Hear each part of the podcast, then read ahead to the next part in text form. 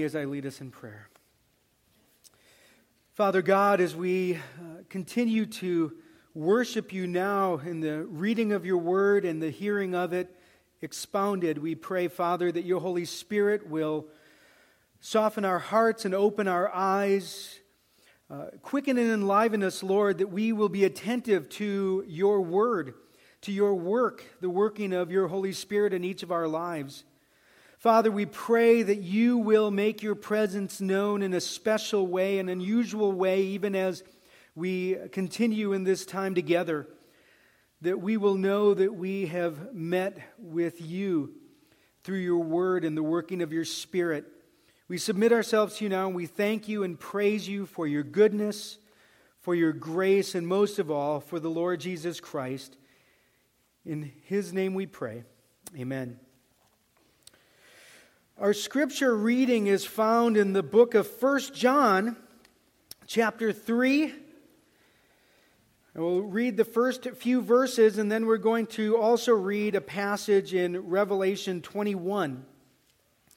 So First John chapter three, if you don't have a Bible with you, there should be a pew Bible located in front of you. And I believe it's on page uh, one thousand twenty-two uh, that you can find this scripture passage. And if you're here this morning and you don't own a copy of the Bible for yourself, you don't have uh, a, a copy of the of the Old and New Testament for your that uh, that you own personally, I want to encourage you to uh, take the pew Bible that you have and take it home with you uh, as your own. It's our privilege uh, to be able to give away copies of God's Word, and almost every week Uh, we're able to give out Bibles, and it's just a, a joy for us to be able to do that. And we would like for you to take that uh, home and make it your own.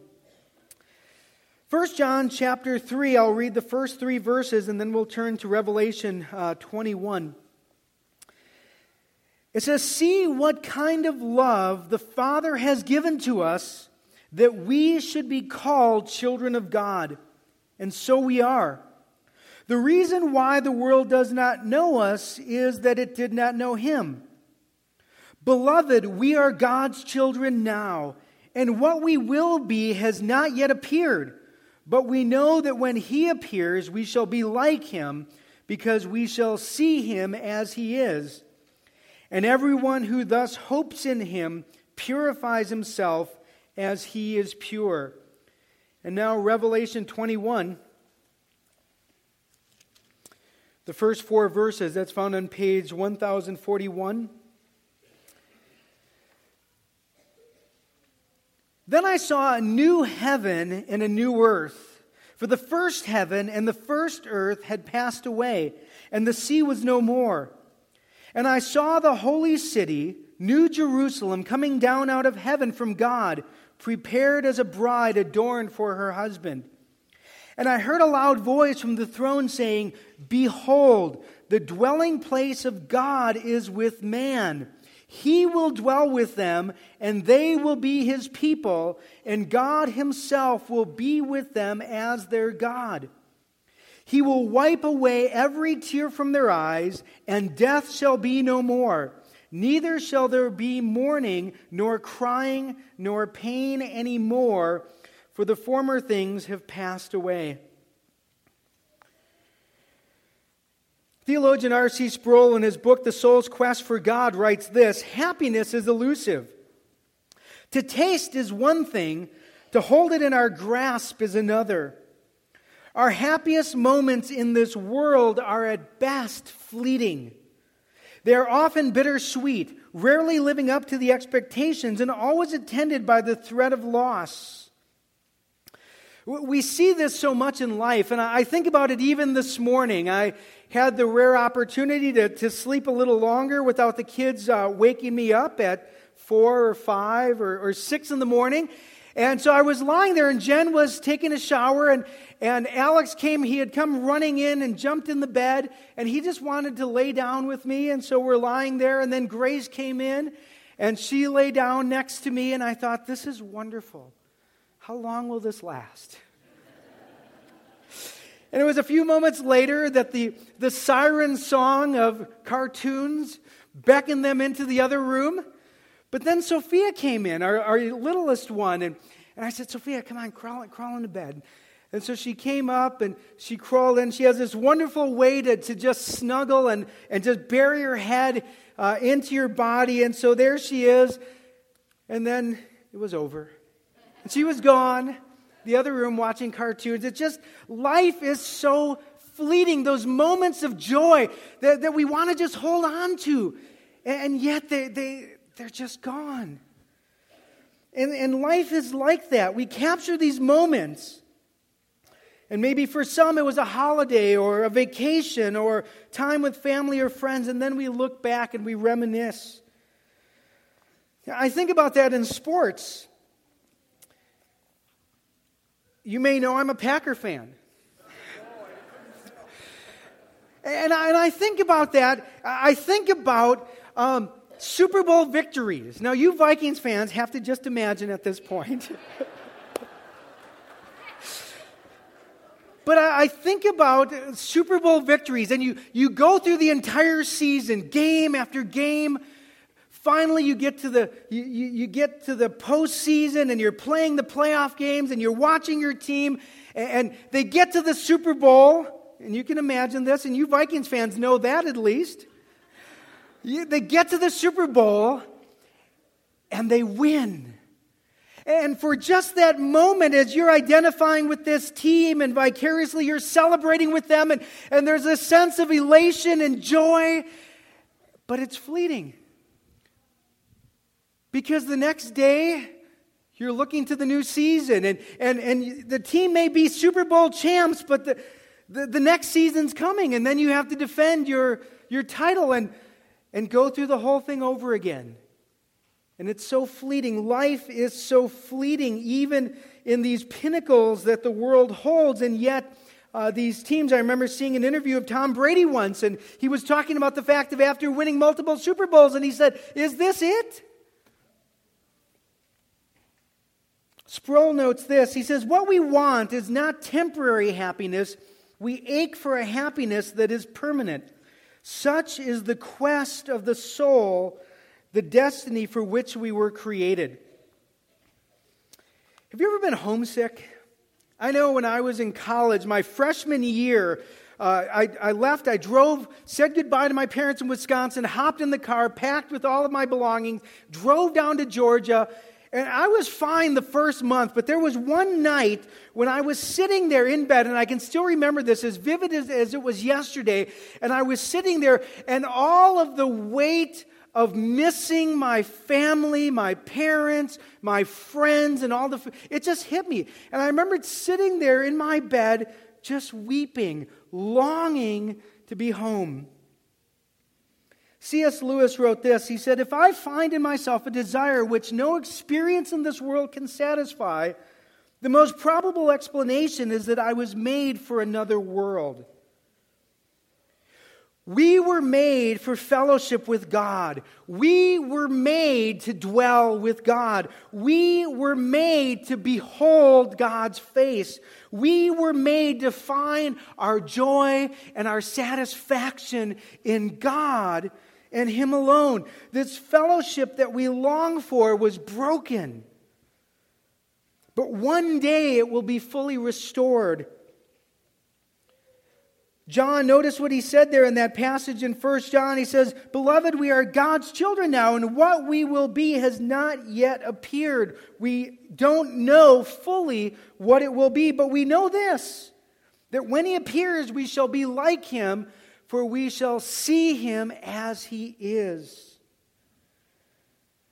And this morning I want to talk about and really go through the breadth of the entire Bible to talk about what our deepest longing is and what our ultimate goal is for our existence, to dwell in the unveiled presence of God.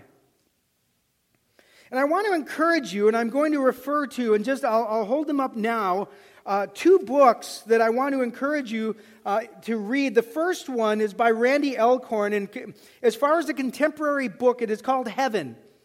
And it is, in, in my estimation, as far as contemporary books goes, uh, the best book on the subject of heaven uh, that I'm aware of.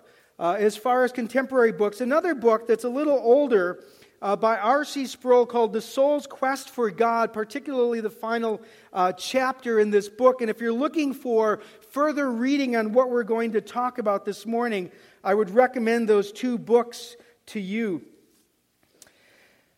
We've been talking about this reality of the presence of God, and that has been our theme through this entire Christmas season. And so I want to refresh our memories and then move forward with uh, looking ahead of what is our ultimate goal. If you remember, we talked about the glory of God was veiled at the fall.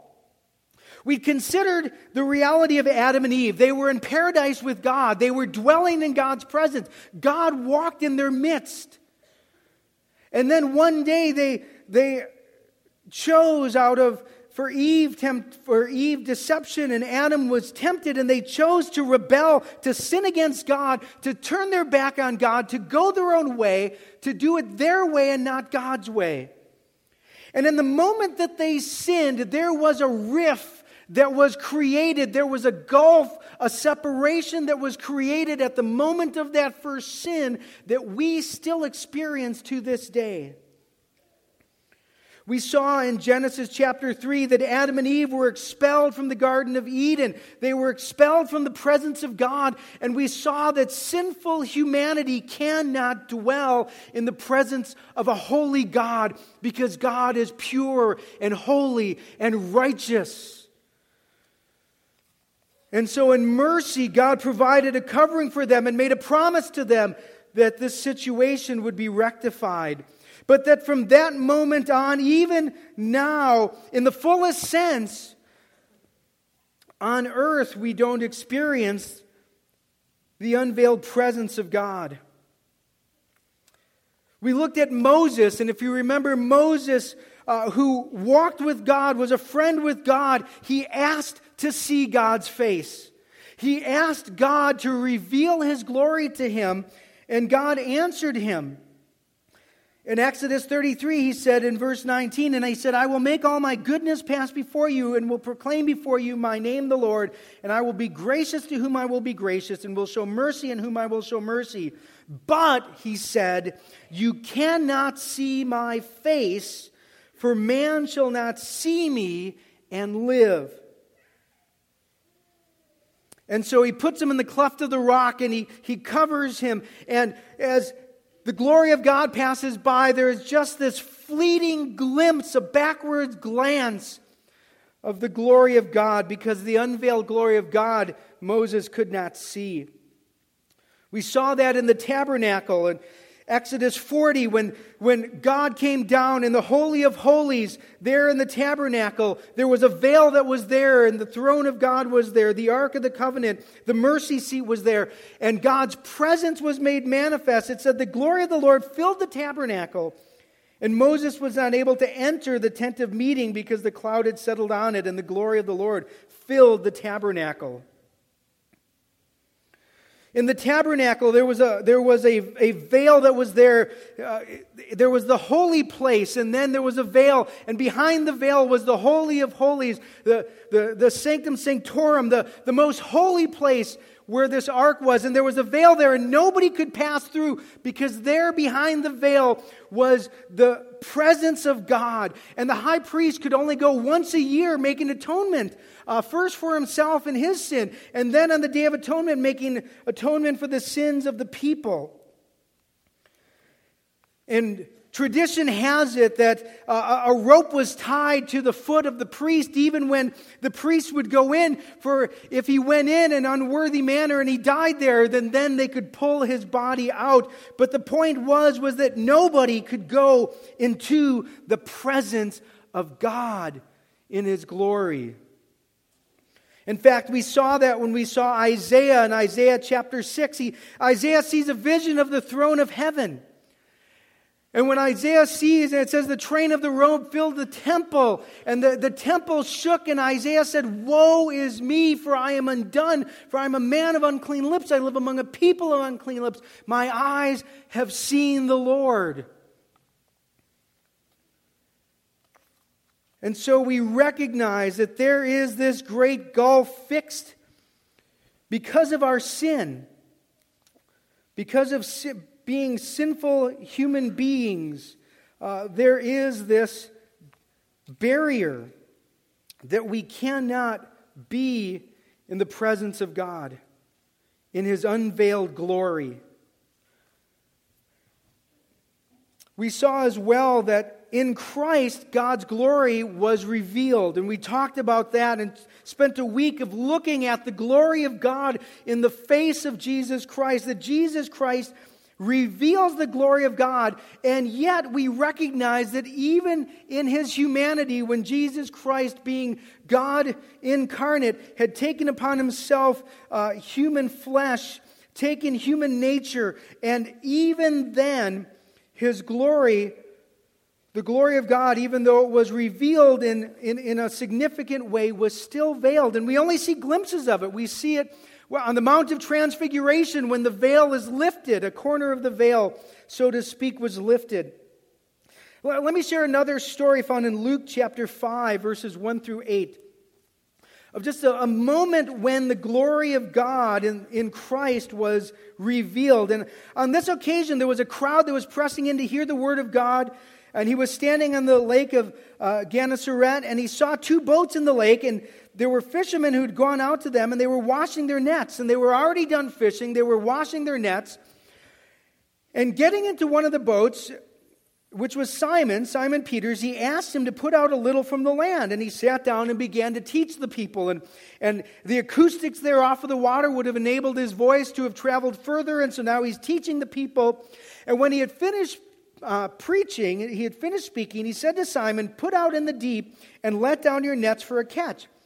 Now, Simon was an expert fisherman, and he had already been fishing all night, had caught nothing, and they had already painstakingly taken their nets out of the water and had begun to clean them so that they could be prepared again. And Jesus, this, this amateur, says, "Go out and drop out your nets again." And that's the last thing that Peter wanted to do, was to, to have to re-wash his nets because of putting them in the water. He hadn't caught anything. Simon answers, "Master, we toiled all night and took nothing. But at your word, I will let down the nets."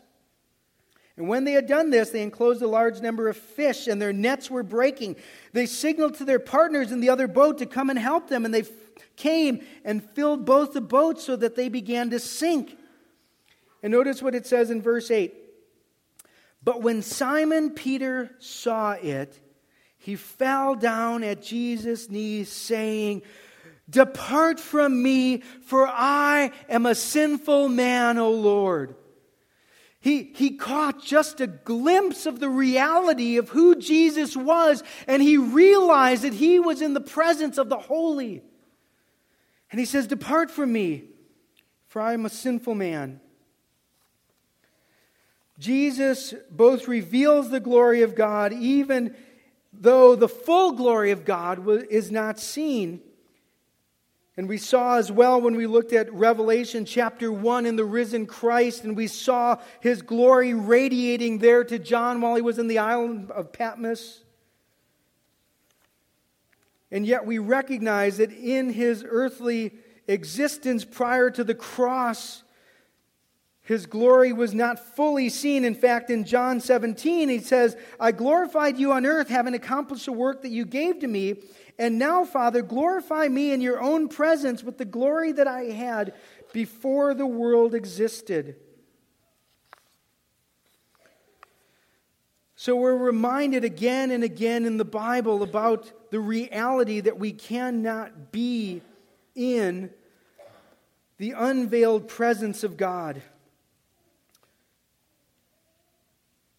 And even now, even having come to faith in Christ, here in our earthly existence, Paul in First Corinthians chapter thirteen, verse twelve, the great passage on love. He says this at the end of it. He says, "For now we see in a mirror dimly." And that's our earthly existence right now. You have come to faith in Christ, and yet our, our experience of God is fleeting. There are those moments of worship where, where there's just an unusual sense of the presence of God, and, and you wish that you could linger there, but you can't, and you wish that you could manufacture it, but it's not a moment that can be recreated because it is a, it is a divine expression of His grace. It's not something that's manufactured by, by emotions and music. It's the reality of God's presence, but it's so fleeting. It's, it's there for a moment and then it's gone. And Paul says here, we see through a glass, through a mirror, dimly. We, we want to see God. That is the longing of the human heart. And we fill it up with so many other things. I think it was Pascal that said that, that we have a God-shaped vacuum in our hearts. There is this hole in our hearts, and we try to fill it with so many other things, but nothing else fits and nothing else satisfied satisfies because we were made for God. That's why Augustine could say in his Confessions that his soul was restless until he found his rest in Thee. And to this day, we find our souls are restless. And even though we are in Christ, that we have asked Christ to forgive us of our sins, He has given us new life, and yet we recognize that all we have now is a foretaste of what is to come, that there is so much more that we long for that we have yet to experience that is in the future. For we see through a mirror dimly. This is why the Apostle Paul could say in Second Corinthians five, "Therefore, being always of good courage and knowing that while we are at home in the body, we are absent from the Lord. Or we walk by faith, not sight." We walk by faith, not sight. God is invisible to us. God is, and it doesn't matter, I... I don't have twenty twenty eyesight anymore. It's about twenty-one fifty in one eye. Um, even if I had twenty twenty vision, I would not see God. If I had twenty ten vision, I would not see God. Because it's not a matter of vision with my eyes. The reality is, is that the sin is still a barrier to seeing God.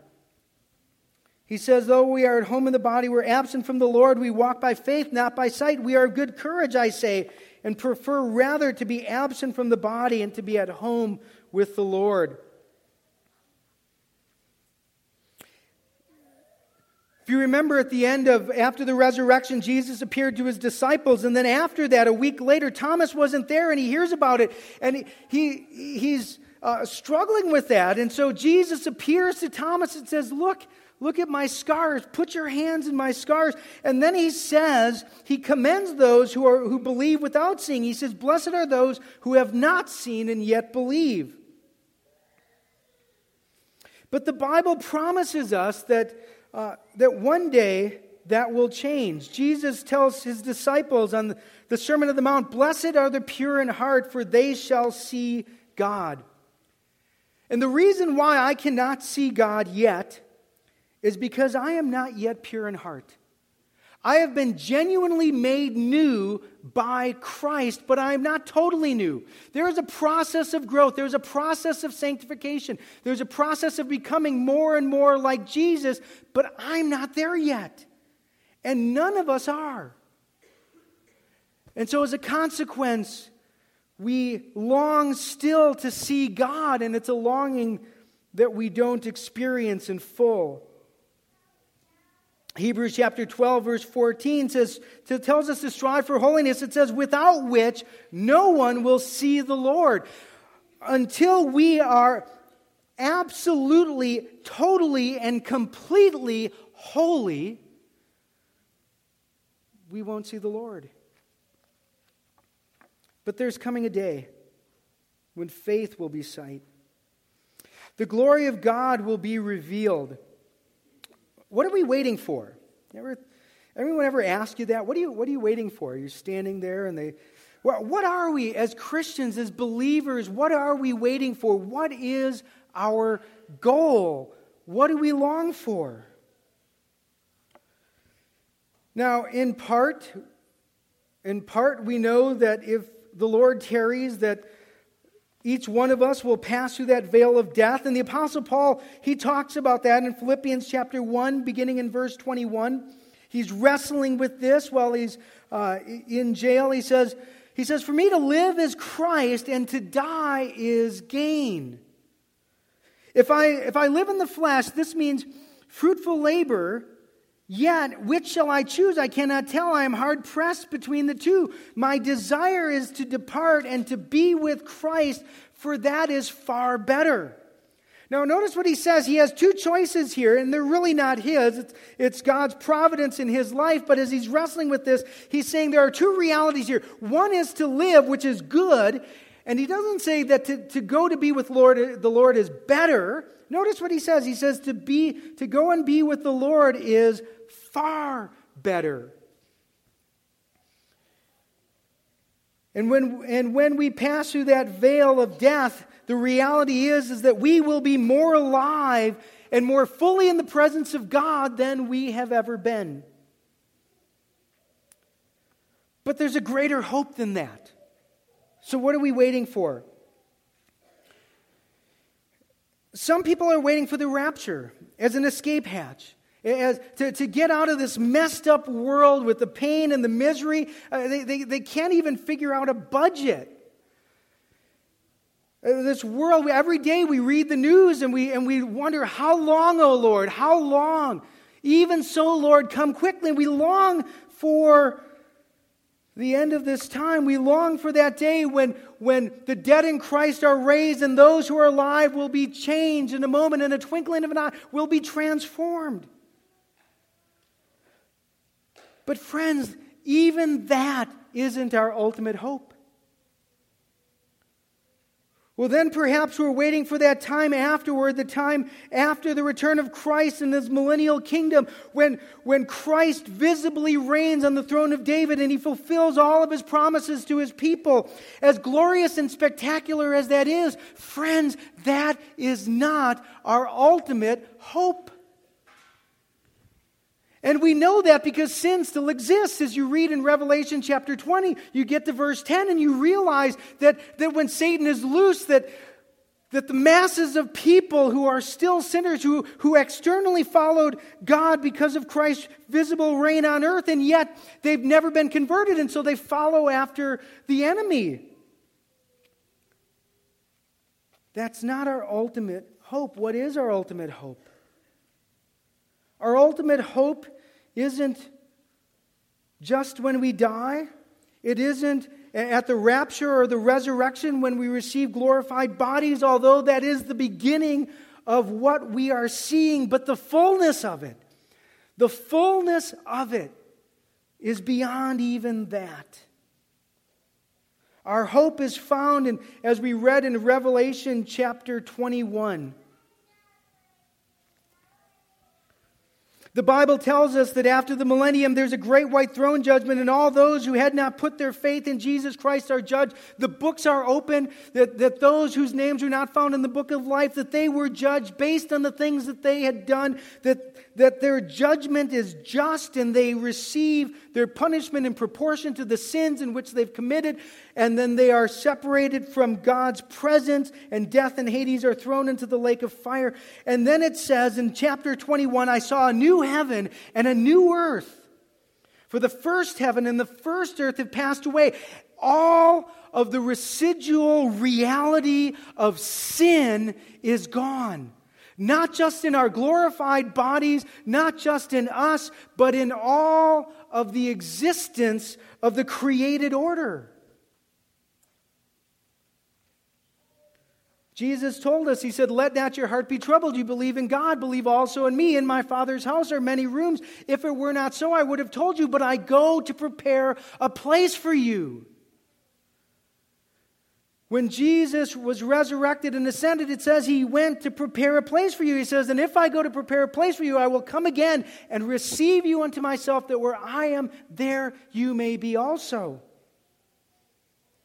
Notice what it says in Revelation twenty-one. This is the place for which Jesus, when he resurrected, has prepared. He says he saw a holy city, the new Jerusalem, coming down from heaven, prepared as a bride adorned for her husband. And then look at verse three. And I heard a loud voice from the throng saying, Behold, the dwelling place of God is with man. He will dwell with them, and they will be his people, and God himself will be with them as their God.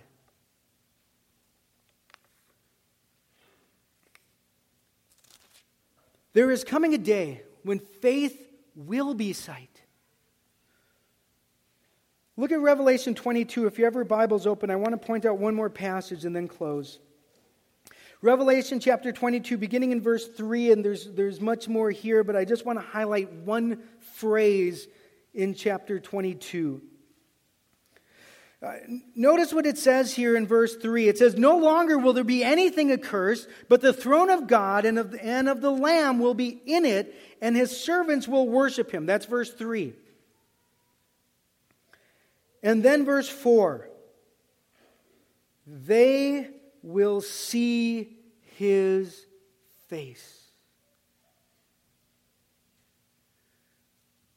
In the Garden of Eden, when man was expelled and banished from the, from the unveiled presence of God, and even now we see through a glass dimly, and, and even after the resurrection and the millennium, while sin is still there, there is a sense in which the fullness of the manifestation of God has not yet appeared. But, beloved, there is coming a day when faith will be sight, and we will behold with unveiled faces the glory of God fully and completely. How is this possible? Because Christ died on the cross, we're able to dwell in the unveiled presence of God. We have been forgiven because Christ took the full penalty for our sins. We have been declared justified in God's sight. We have been clothed with the righteousness of Christ. It is not our righteousness. It is Christ's righteousness that enables us to be in God's presence.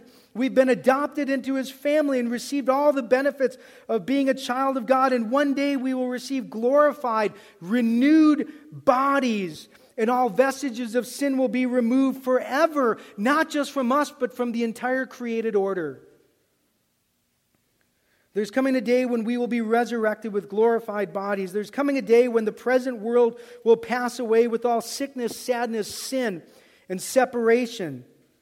That's a day after the millennium. That is a day when heaven and earth are joined together forever and God dwells among his people and his glory is fully unveiled. That is the day when we will see God's face. That is our ultimate hope. That is our ultimate goal. Let me end with a quote from the final chapter in R C Sproul's book. He says this, in the enjoyment of this, of this blessed vision, this beatific vision, the soul finally reaches the goal of its supreme quest. At last we enter into the haven where we find our peace and our rest. The end of restlessness is reached. The warfare between flesh and spirit ends. Peace that transcends anything in this world fills the heart. We reach the heights of excellency and sweetness only dreamed of in our mortal flesh. We shall see him as he is. No veil, no shield will hide his face. The immediate and direct vision will flood the soul from the wellspring on high. The highest joy, the greatest pleasure, the purest delight will be ours without mixture and without end. One taste of the felicity will erase all painful memories and heal each dreadful wound incurred in this vale of tears. No scar will remain. The pilgrim's progress will be complete. The body of death, the burden of sin, will vaporize the moment we behold his face. Friends, that is our goal. Would you stand now and receive the benediction of the Lord found in the book of Jude. And listen carefully to this benediction. Listen carefully to what Jude says here. It says, "Now to him who is able to keep you from stumbling and present you blameless before the presence of his glory with great joy. To the only God our Savior, through Jesus Christ our Lord, be glory, majesty, dominion, and authority before all time, and now and forever. Amen." Amen and amen. You are dismissed.